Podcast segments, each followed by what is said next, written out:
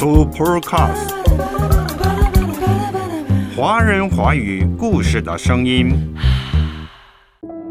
无论春夏，为哈尔滨这座城破晓的不是日头，而是大地上卑微的生灵；无论寒暑，伴着哈尔滨这座城入眠的不是月亮，而是凡尘中唱着夜曲的人们。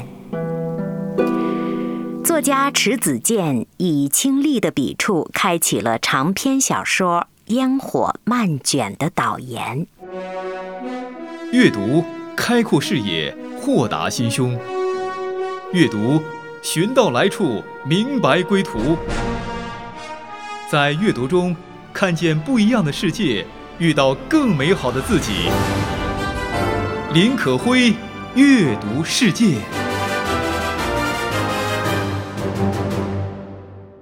火漫卷》是迟子建二零二零年八月首次出版发行的新作，入选了当年的中国好书。烟火既指自然的烟火，也指生灵的烟火，更多的是指弥漫生活气息的烟火。漫卷，那就是随风翻卷的意思。看这题目的含义，大概就是。宇宙洪荒，生命浩瀚，万物有灵，世界皆是烟火。这本小说着眼于底层人物的生活，写景和叙事完全交融，人物的塑造无论是从数量或是质量上，都是值得赞叹的。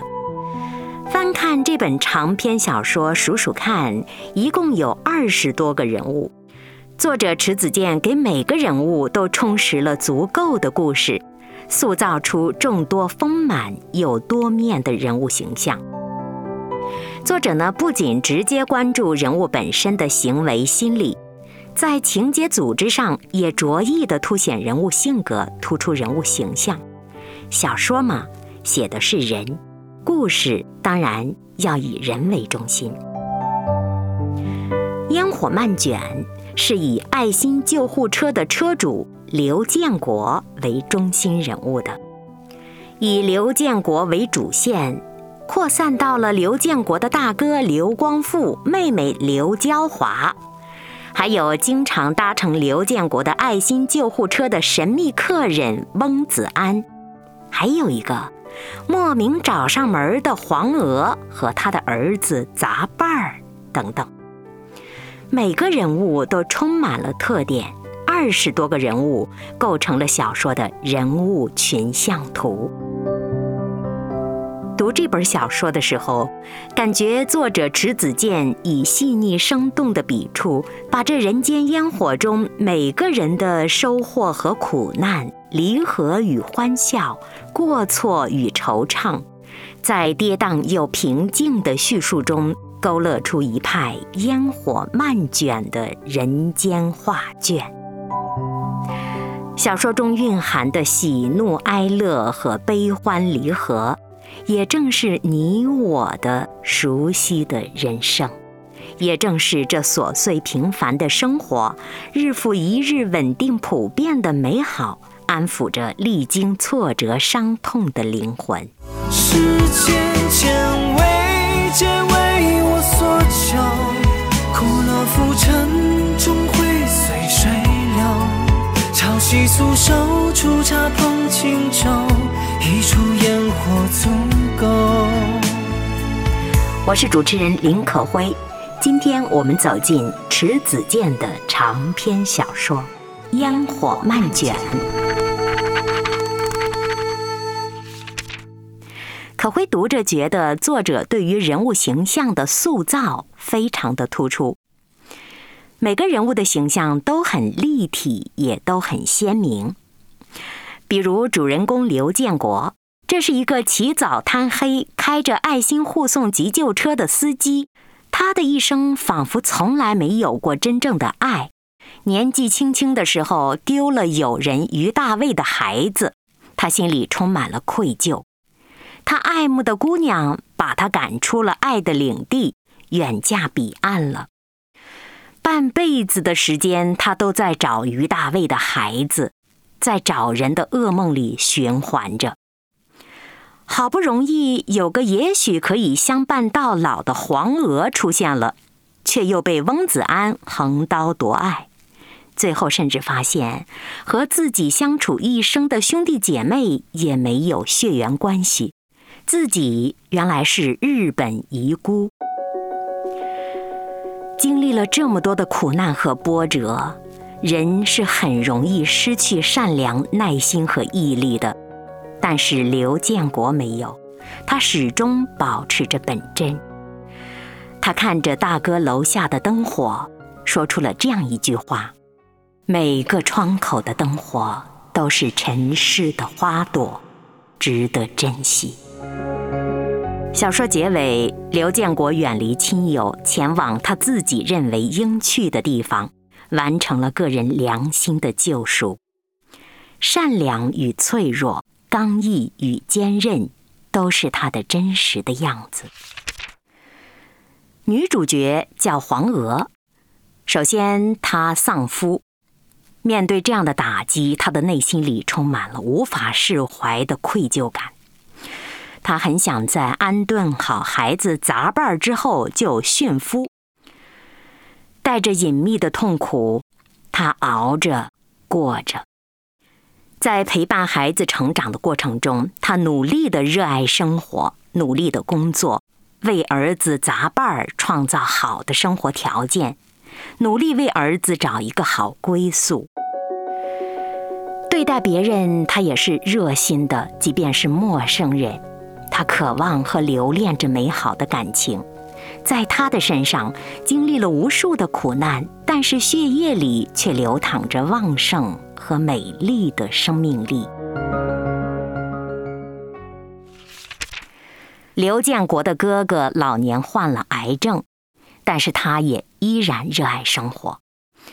他努力的为拍东北工业纪录片而努力付出。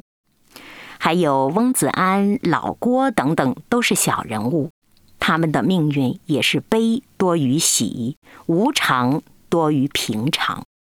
但是他们各有自己的坚持，也展现着人性里独特的一面。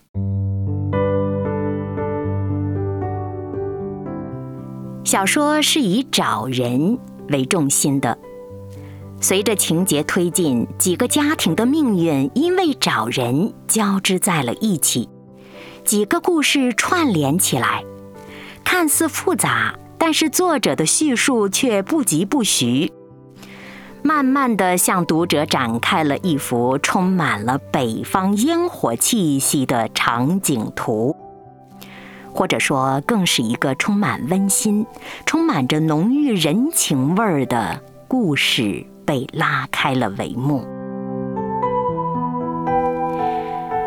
可辉读完《烟火漫卷》，对迟子建更加敬佩了。聚焦当下都市百姓生活，描写了人物复杂的命运，书写着普通人的命运交响曲。感觉这人间烟火，似乎充满了人生的真谛。接下来可会给大家节选其中的一段，我们共同欣赏。迟子建的长篇小说《烟火漫卷》。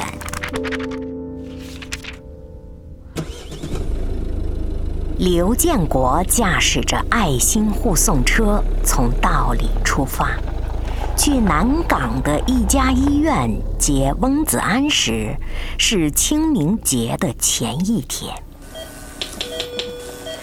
翁子安是一周前来哈尔滨入院的，他这病来得急，脱离危险也快。他提前办好相关手续，给刘建国打个电话，以老朋友的口吻说：“嗨，我又来了，明天接我出院吧，时间不变。”刘建国第一次接到翁子安的电话。是三年前的阴历二月初二，也许是被医院门前泛着蓝光的路灯给映照的。翁子安给刘建国的第一印象显得阴郁。他四十上下，背一个黑白色双肩包，中等个儿，瘦削，浓眉，发丝波痕似的微卷，轮廓分明，气质不俗。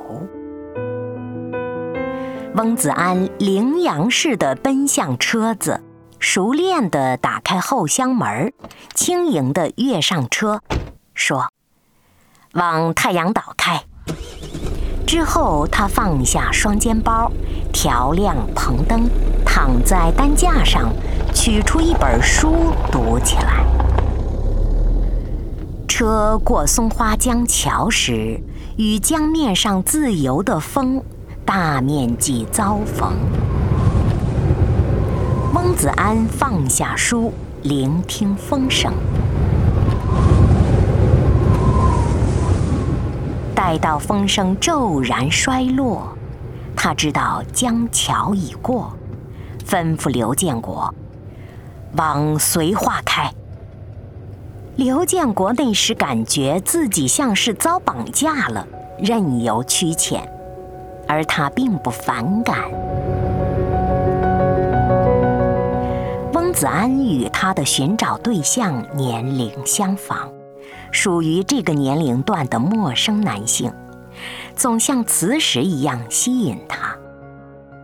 当然，因为多年没有寻到因自己而丢失的朋友的孩子，这个年龄段不断变换，从婴幼儿到少年，再到成年。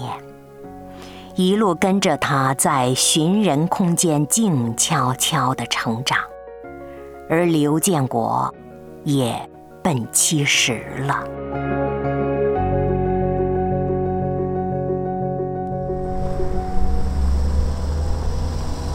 他们到达绥化时，曙色微露。翁子安让他停车，说要打点肚子。他们进了一家早点铺，吃了猪头肉、豆腐脑和葱油饼，之后又一起进理发店剃头。饭钱翁子安率先结了，所以刘建国抢着结了两人的理发费。刘建国的头发白了多半儿，而翁子安微卷的头发是漆黑的。他们剪下来的发丝混合在一起，先于他们而握了手。他们再上路时，翁子安突然问：“过了七十，您就不能开这车了吧？”刘建国摸了摸自己的头，说：“，我看上去很老了吗？”翁子安说：“别人讲您的故事，我知道您的大概年龄了。”但您看着还真不像，要是把头发染黑，多说也就五十吧。还有啊，您看上去酷帅酷帅的。刘建国苦笑了一声，反问一句：“酷帅？”翁子安点点头说：“要是需要，我可以帮您改档案。您要是改年龄，是为了能开车去找孩子。”这个高尚，就是这番话让刘建国对翁子安有了好感。他说：“虽然自己是翁子安的长辈了，但从不习惯别人以您称呼他，请翁子安像别人一样，叫他刘师傅或是刘建国。”翁子安很快做出选择。以兄弟的口吻说：“遵命，刘建国。”他们不约而同向对方伸出了手。翁子安的手很凉，刘建国也就多握了一刻，把他的手备热。他们再次上路。翁子安给出的目的地是北安。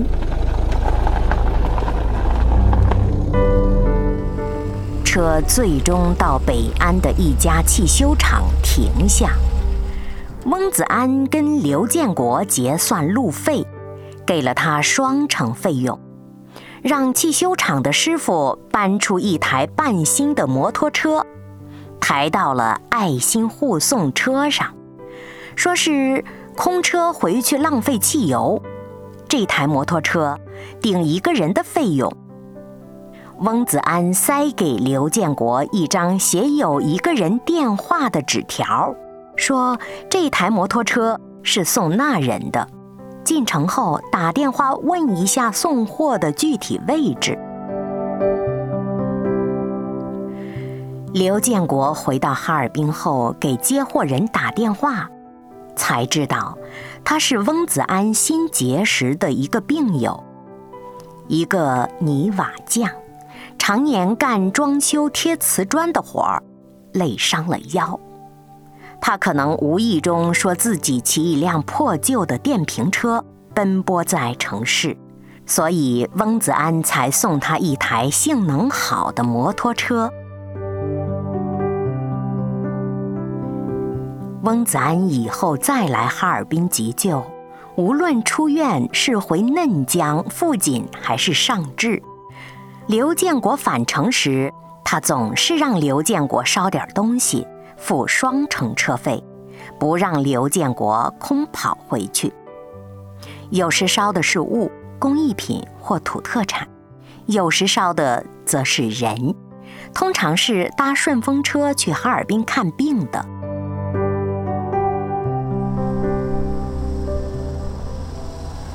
这一次，刘建国接到翁子安。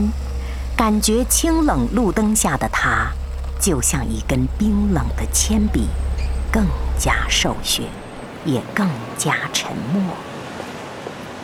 刘建国没问他是在哪儿发的病，只问他这次去哪儿。翁子安说：“过阳明滩大桥，先到松北去。”刘建国点了点头。翁子安上了车。依然是调亮棚灯，躺在担架上捧起一本书。刘建国发现翁子安在读书上是个杂食动物，有时读哲学书，有时读医学和植物学的书。刘建国忍不住问他：“这次带的什么书？”他淡淡回道：“桥梁建筑。”刘建国心想。怪不得你要走阳明滩大桥呢。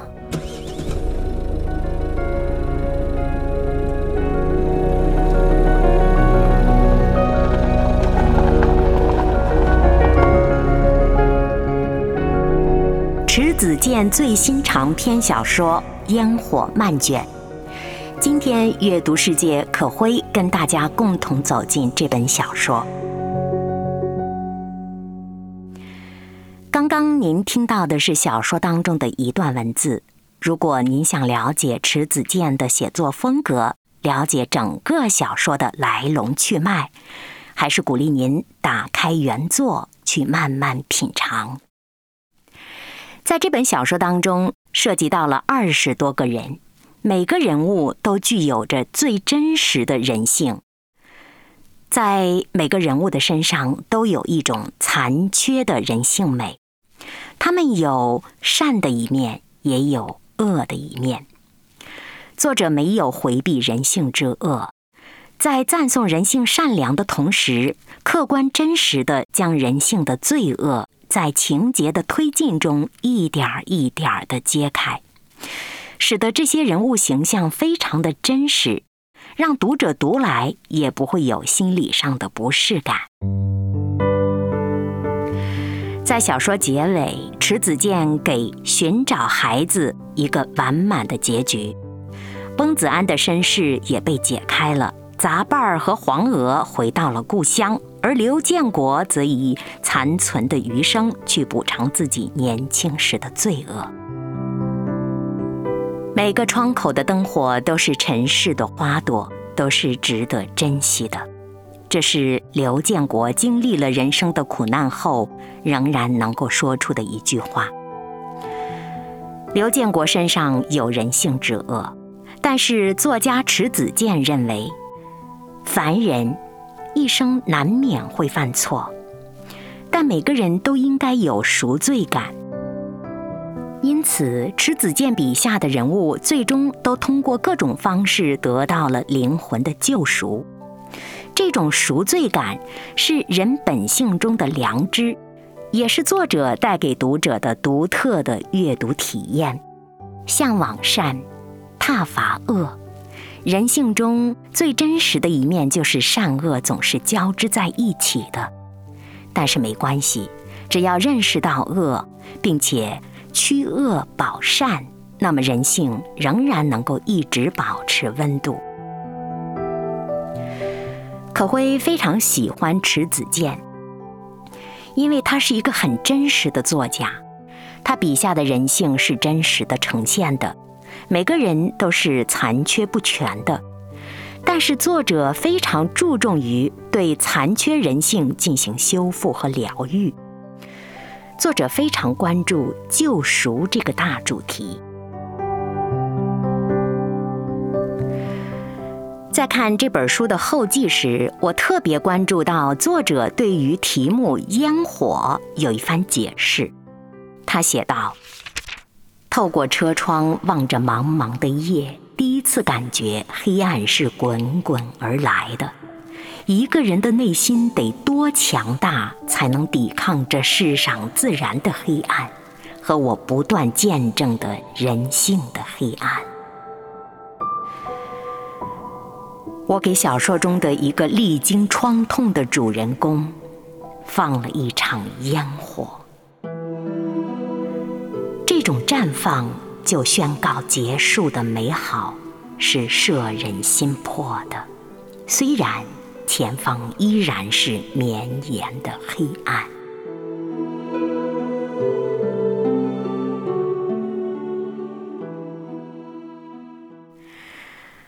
烟火这个细节的描写，照应了题目，寓意深远。人生在世，苦难总是多过幸福，人总是会遭遇各种各样的苦难和黑暗，生命。有时候就像烟火一样短暂，虽然璀璨，却结束的那么决绝。但是正是这短暂的璀璨，这人间短暂的烟火气，是最抚凡人心的。生老病死、悲欢离合、五味俱陈，尽在这人间烟火中。虽然迟子建的文字颇有伤感。但是，主题并不低沉，它暗示着人们：烟火漫卷，苦难重重，但是人总有希望。小说中有一段这样的记述：患癌症的刘光富，在妹妹来探望自己时，努力地说着有趣的话。他说：“太阳、月亮了不起。”你说人家的身上也不是不长斑点，也不是没有阴影，可人家照样鲜活，照样光芒万丈。要是人的身上长了斑点，有了阴影，大都不是好兆头。所以，我现在终于明白，自己是人，太阳、月亮是神呐。刘光富没有抱怨命运，他向往太阳、月亮般的鲜活和光芒。心中有仰望、有向往的人，就是有希望的人。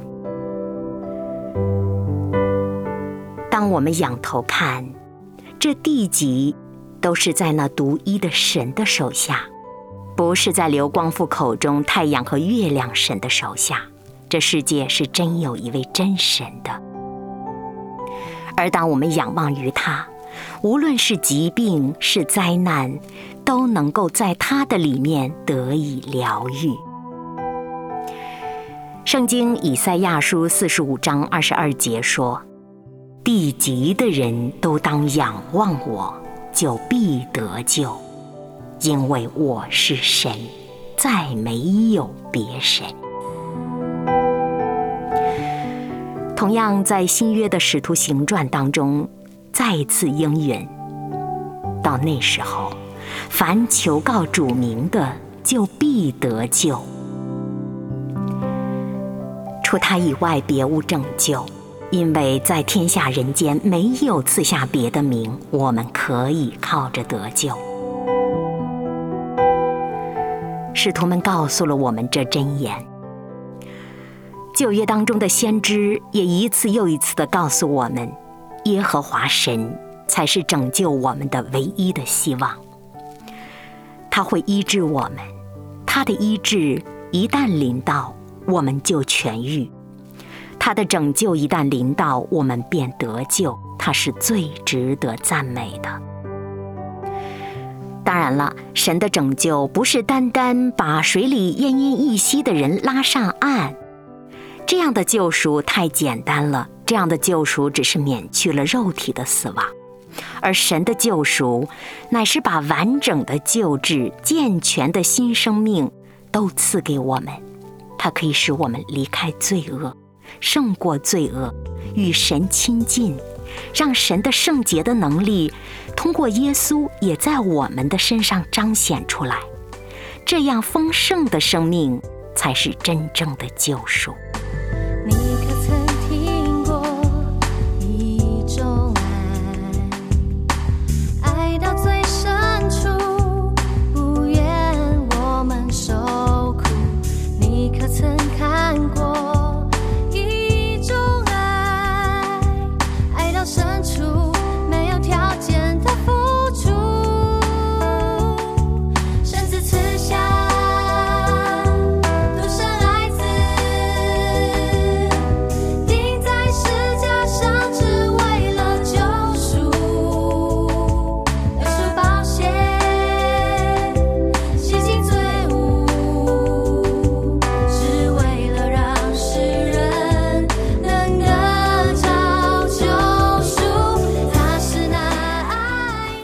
独生子耶稣说过这样一句话：“我来了，是要叫人得生命，并且得的更丰盛。”为了赦罪的缘故，舍了自己，爱子耶稣完成了爱的救赎。这才是真正的拯救。迟子建的新书《烟火漫卷》，这世间。只不过是短暂的烟火一场。虽说人间烟火气最抚凡人心，但我们何尝不向往真正的医治、真正丰盛的生命呢？可会记得提摩太后书有一句允诺：“神救了我们，以圣照照我们，不是按我们的行为，乃是按他的旨意。”和恩典，这恩典是万古之先，在基督耶稣里赐给我们的。